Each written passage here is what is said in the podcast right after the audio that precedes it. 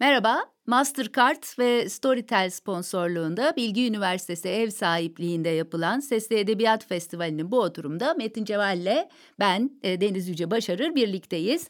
Ve kitapların e, aslında biraz e, hangi duyularımıza hitap etmeye başladığına dan sohbet edeceğiz. Bir zamanlar sadece gözlerimizle ve tabii ki beynimizle ve e, hislerimizle algıladığımız kitaplar artık kulaklarımıza da hitap ediyorlar ya da e-kitaptan çok başka bir format şeklinde hitap ediyorlar. E, işte podcastler falan derken işin rengi bayağı değişti değil mi Metin Bey? Şimdi öyle ama ben çocukluğumu düşünüyorum. Tabii bizim o zaman televizyon falan yok idi. Radyoda çok azdı. Ee, anneannelerimizin anlattığı masallara şeydik, bağlıydık. Ee, onlar da güzel masallar anlatırdı. Mesela Zümrüt Anka Kuşu masalı var. Ben hiç unutamam. Hep Hı-hı. aklımdadır. Ee, sonra e, Almanya'ya gittiğimde de onu gördüm. Bizde o çok tabii azaldı. Ama onlar e, başka ülkelerde de öyle. Avrupa'da, Amerika'da. Ailelerin birlikte oturup kitap okuma şeyleri var, alışkanlıkları var. Ki onlarda e, sesli kitap olayı da çok çok eski. Yani plakla başlamış, sonra kasete geçmiş falan. Yani aslında bir e, duymanın bir şeyi var hepimizin hayatında. Belki sonraki kuşaklar için değişti ama o zaman da şeyi hatırlıyorum. Sen de hatırlayacaksın. Radyo tiyatrosu diye bir şey vardı. Tabii. Arkası yarın vardı. Ee, onları da hep dinliyorduk ki annelerimiz e, dinlediği için daha çok tabii onlar ev işi yaparken falan. Benim anladığım şimdi sesli kitapta da aynı e, vaziyet var. Evet. Bir de şey var zaten yani insanlar tam da dediğiniz gibi masal oturup dinliyorlar. Birbirlerini dinleme alışkanlığı var. Ben o yüzden aslında bu görselin egemen olduğu dünyadan yeniden e, dinlemeye başladığımız bir yere geçtiğimizi de düşünüyorum biraz. Yani tabii ki tamamen değil ama görsel bir ara çok egemendi. Şimdi yavaş yavaş bir görsel kirlilik oluşmaya başladı çünkü. E, tabii çok. E, ses ben şunu fark ediyorum. Ben e, sesli kitabı çok yaptığım ve podcast'te de çok çalıştığım için şunu fark ediyorum. Ses çok samimi bir şekilde e, geçiyor dinleyiciye. Yani sesinizle e, çok daha e, aracısız olarak ulaşıyorsunuz. Görsellikte başka şeyler giriyor. Sanki o samimiyetin de etkisi var değil mi? Yani muhakkak vardır ama bana uygun değil. Neden siz sadece okuyarak e, içine ya girebilenlerden denedim, Tabii misiniz? benim e, mesela kulaklıkla dinlerken e, muhakkak dikkatim dağılıyor. Hmm. Yani öyle bir sorun var. E, şimdi eşim Çiğdem de mesela o Storytel dinliyor sesli kitapları. Ben çok rahat olduğunu söylüyor. Yemek yaparken bayağı bir başka bir iş yaparken ama ben e, şeyde de e-kitapta da aynı sıkıntıyı yaşıyorum. Tabletten işte işimiz gereği kitap tanıtımı yazdığımız için geliyor pdf'ler. E, onda da mesela elimde illa bir kağıda basılı bir şey hmm. e, olacak. O belki hani eski alışkanlıktan gelen bir, bir e, durum. Yani onu e, sese o kadar ben şey yapamıyorum. E, tedirgin oluyorum ve bir şeyleri kaçırdığımı düşünüyorum. Öyle hissediyorsunuz. Evet. Evet ben bunu çok duyuyorum. Ben şimdi e, e, sesli kitap çok okuduğum için e, ve podcast'te yaptığım için bana diyorlar ki Ay ben sesli olmuyor bana. Ama sonra bir başlayınca insanlar alışıyorlar. Yani bence e, mesela yürüyüş yaparken ben çok rahat sesli kitap dinleyebiliyorum. Ama dediğiniz gibi e-kitap konusunda ben de çok başarılı değilim. Ancak iş için e-kitap tercih ediyorum. Yoksa her zaman hala elimde o e, kitabın e, varlığını e, arzuluyorum yani. O bana çok daha iyi geliyor. Yani çocuklar şimdi mesela benim kızım 11 yaşında e, sonuçta dijital ortama doğdu yani Tabii. elinde iPad'le doğ, doğdu bir anlamda. E, çok kolay da kullanıyordu ama onun da tercihi mesela basılı kitaptan yana. Hı hı. E, ciddi olarak okuyacağı bir şey diyelim ki Harry Potter okuyacaksa o kağıda basılı aldık. Evet, evet. Şeyi kabul etmedi yani o e, tabletten okumayı şey yapmayı. Belki de o hani insanın doğasında olan bir şey. Onu çünkü varlık olarak hissediyorsun elinde. Sahiplenme duygusu da var. Tabii. Obje olarak da Çünkü kitap. Çünkü tabletin içinde 100 tane de 500 tane de kitap olabilir. O herhangi bir şey e, uygulama veya program açma gibi. Evet. Öbürü işte var. E, kitaplığına koyabilirsin, gösterebilirsin. E, öyle bir duygu ama diğer yandan da seyahatlerde çok pratik bir şey tablet. Evet. Zaten tüm bu uygulamalar, tüm bu yeni versiyonlar diyelim aslında birer versiyon sadece. Ben şeye de çok e, karşıyım. Yani e, basılı kitap tamam, öbürleri hayır. Bu da doğru bir şey değil. Çünkü mesela ben bir şeye hazırlanırken, podcast'te hazırlanırken e, okuyacağım zaman okuyorum. Yürüyüşteyken de dinliyorum eğer seslisi varsa o kitabın. Dolayısıyla zaman kazanıyorum aslında. Yani aslında çağın getirdiği bazı e, zorlukları aşmak için de edebiyatla ya da kitapla il, ilişkiyi kesmemek için de bunlar bize çeşitli seçenekler, alternatifler sunuyorlar diye bakmak Tabii, lazım. Yani herhalde. bir de dışarıda çok fazla zaman harcıyoruz. Özellikle büyük şehirde İstanbul gibi yerlerde yaşayanlar yani e, arabayla bir yerden bir yere gidiyorsun. İki saat. O iki saatte rahatlıkla bir kitap dinleyebilirsin. Hı hı. Ama elinde kitap okuman çok zor. Yani bizde çok eleştirirler. Aman metroda kitap okunmuyor. E, kolay değil metroda kitap okumak. Evet, Ama metroda kitap dinlemek okumak e, mesela daha şey. Veya otobüste hiçbir şey okuyamazsın belediye otobüsüne bindiğinde. E, Uzun zamandır metroya binmiyorum ama metroda bayağı kitap okuyan görüyordum ama ayakta bile kitap okuyanlar Okuyorlar. var. Ama nasıl beceriyorlar onu Okuyorlar. bilmiyorum. O biraz tabii o şey dikkat toplamayla ilgili anlaşılan. Okuyorlar ama ben oralarda hep şeyi düşünüyorum. Yani dinleme şeyi e, çok daha rahat olur. E, Araç kullansa da yine aynı rahatlık var. Araç kullansan eline bir şey alıp okuyamazsın ama e, İstanbul'un bir yerinden bir yerine giderken çok rahat dinleyebilirsin. Tabii, o, tabii. Oralarda şey kullanışlı. Çok kullanışlı. Ben e, bundan yıllar önce 2001'de e, sesli kitap mevzusuna daha o zaman takmıştım.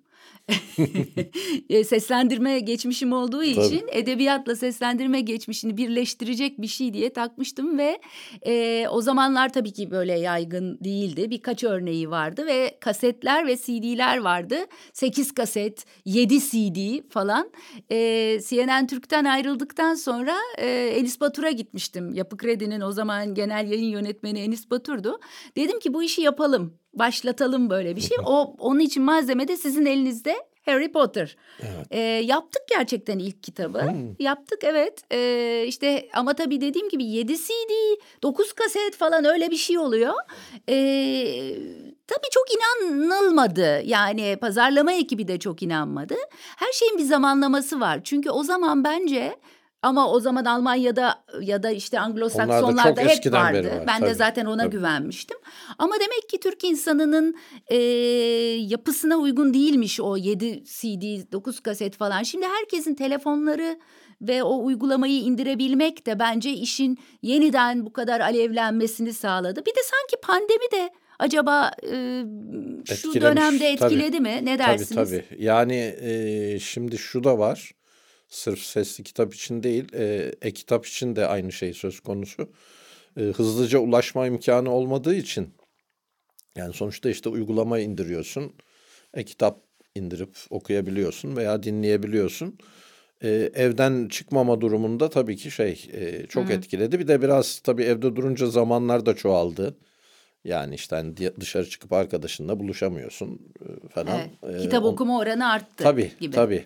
E, şimdi tabii bizde şu var e, dinleme olayında birkaç tane daha evvel teşebbüs oldu işte sesli kitap e, kasette falan yapan yayın evleri kuruldu. Hatta çok da inat ettiler sürsün diye olmadı ama diğer yanda enteresan bir şey var. E, müzik şeyleri, plak şirketlerinin yaptığı şiir kasetleri var. Hmm, evet doğru. Onlar oldum olası da var. Hatta plak olarak da Nazım Hikmet'ten e, başlayarak o dönemler yani 30'larda 40'larda bile kaydedilmiş plaklar var. Ve onlar hep dinlenmiş. Şiirde biraz sanıyorum kısa olduğu için hani metinler e, daha kolay dinlenme şeyi var. Evet doğru. Bir de mesela ben şimdi e, podcast listelerine bakıyorum tabii işim gereği. Podcast listelerinde biraz önce söylediğiniz radyo tiyatrosu var. Mesela radyo tiyatrosu yeniden dinlenir hale geldi. Zaten e, Storytel'in içinde de radyo tiyatrosu şeklinde bir bölüm var. E, bir de şiirler evet birilerinin e, sadece şiir okuduğu podcastler var. Ve onlar da bayağı dinleniyor gerçekten. Hala şiir okunduğu zaman dinleniyor ilginç bir Bizim- şekilde. Bizde çünkü şiir şeydir, okunan bir şeydir aslında. Yüksek sesli okunan evet, bir şey tabii, anlamında. Yani söylenen bir şeydir. O anlamda da belki hani şey var. Bu çünkü biraz genlerden de anladığım geçen bir olay. Hani işte Avrupa örneğinde e, onlar İncil çıktığından beri İncil okuyorlarmış ilk başta. E, bir gelenek aile içinde gelenek. Sonra da onu kaset alıp kaseti hep birlikte dinlemeye çevirmişler. Bizde o anneannelerin anlattığı masallar sonra annelerimizde devam etmedi. Nedense işte onlar radyo tiyatrosuna kaydı. Ha, evet, Arkası doğru. yarına kaydı. E sonra zaten televizyon gelince iş e, iyice çığırından Bana çıktı. Bana hiç masal okunmadı. Bana kitap okundu mesela. Arkası yarın gibi. Oo ne güzel. O daha iyi. Annem yani mesela çok iyi hatırlıyorum Gülten Dayıoğlu'nun Fadik kızını annemle birlikte hüngür şakır ağlaya ağlaya geceleri o okur ben ağlarım o ağlar falan böyle hep arkası yarın gibi ben daha okuma yazma bilmezken öyle bir e, şeyimiz var. Ben kızıma bir sürü e, resimli kitap okudum. Her gece bir sürü resimli kitap okuyorduk. Tabii. Yani e, eminim siz de öyle. Tabii, yani tabii. çünkü şeyden nesilden nesile değişiyor ama şimdi masalın yeniden itibar kazandığını düşünüyorum ben. Evet. Ee, yani çünkü masal anlatıcıları var, masal kitapları çok arttı farkındaysanız. Orada ayrı bir şey yani masal anlatıcıları bambaşka bir şey. Onu bir türlü kavrayabilmiş değilim. Festivali bile var. Evet. Ee, yani o demek ki anlatıldığında da dinlenebilen bir şey. O da hani kulağa yönelik bir şey olduğunu çok e, şey bir kanıtı. Evet. Ki o bütün dünyada da sırf bizde değil hani storyteller şeklinde e, her yerde o gelişmiş. Tabii. Biz geçenlerde Judith'le, e, Judith Malika Liberman'la bir e, bölüm yaptık podcast'te ben okurumda.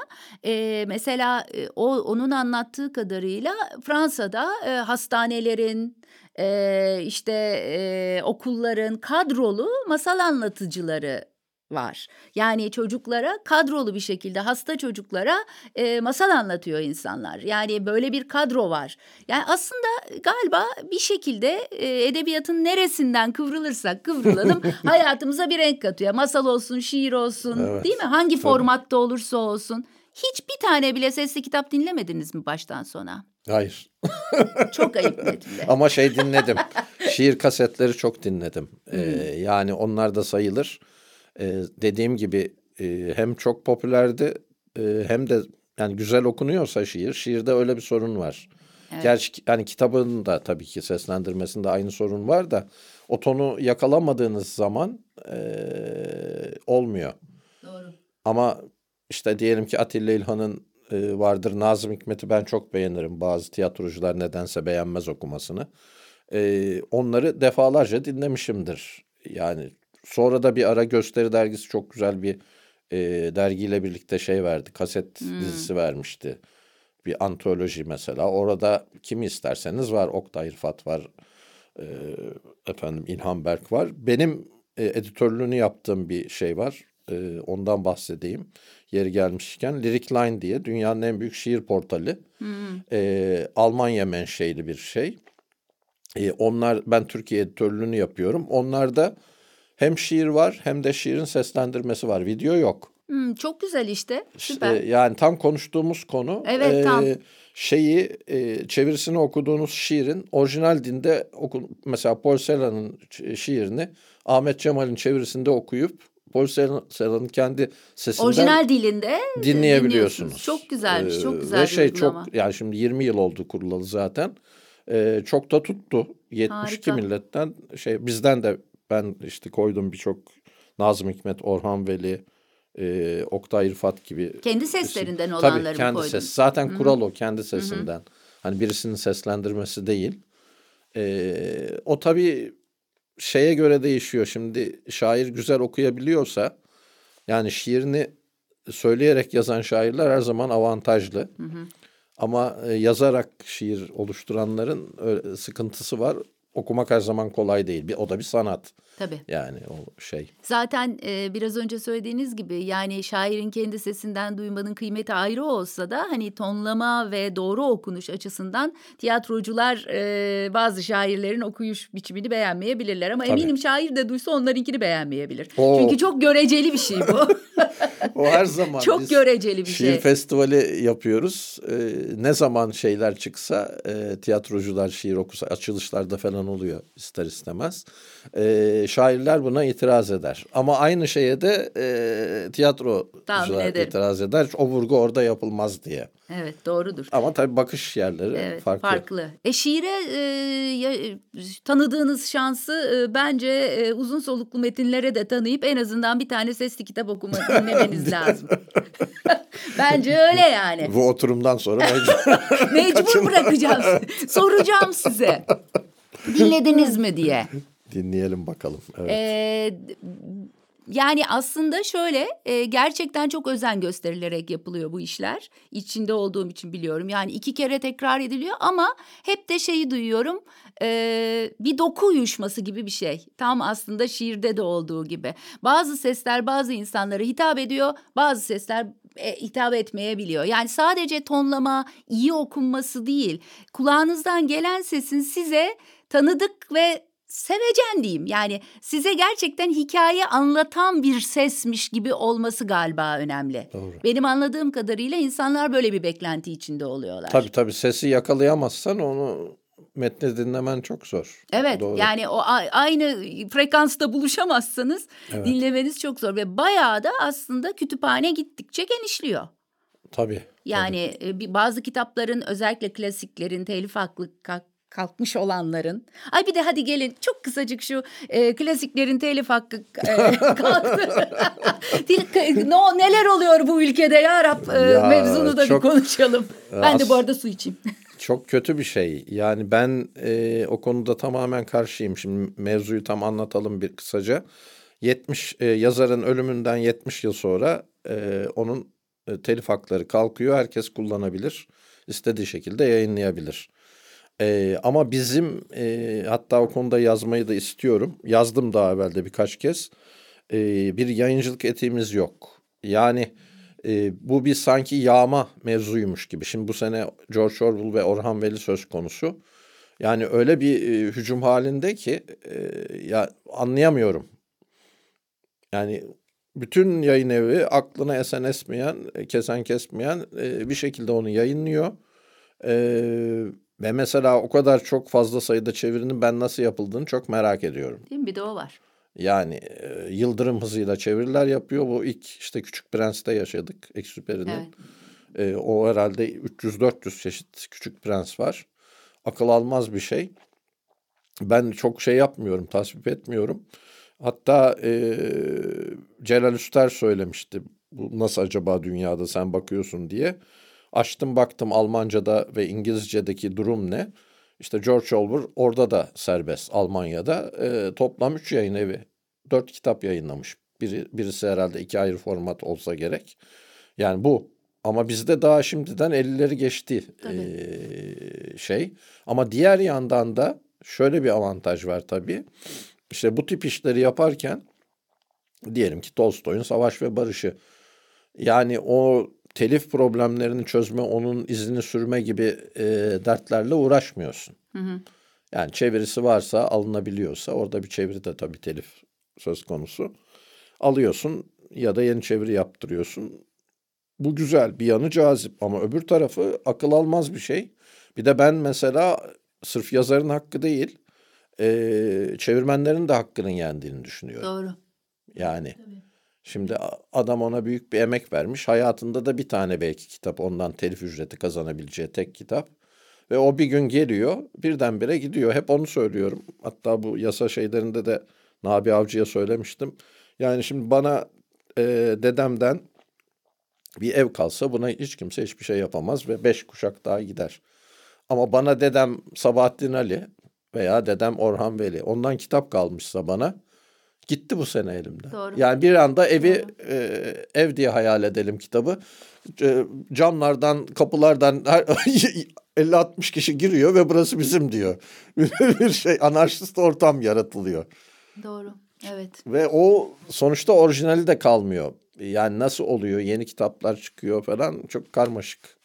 Çok kısacık bir şey daha soracağım. Madem e, biz e, kitapların böyle hani görsel ve kulak e, işitsel olarak versiyonlarından konuşuyoruz. Bir de kitap tanıtımları mevzusu var. Çünkü kitap tanıtımında da hem görsel olarak e, görsele hitap eden hem işitsele hitap eden çok çeşitli tanıtımlar var. Geçen gün bir yazınızı e, gördüm. E, küçük bir itirazla birlikte ondan da söz etmek istiyorum. Şimdi yazarlar da kendi tanıtımlarında e, yer alıyorlar. Evet. E, mesela en son Orhan Pamuk'un 7 7 video mu? 12 video olacakmış. 4'ü yayınlandı. Evet. Evet galiba dün bir tane daha yeni girdi.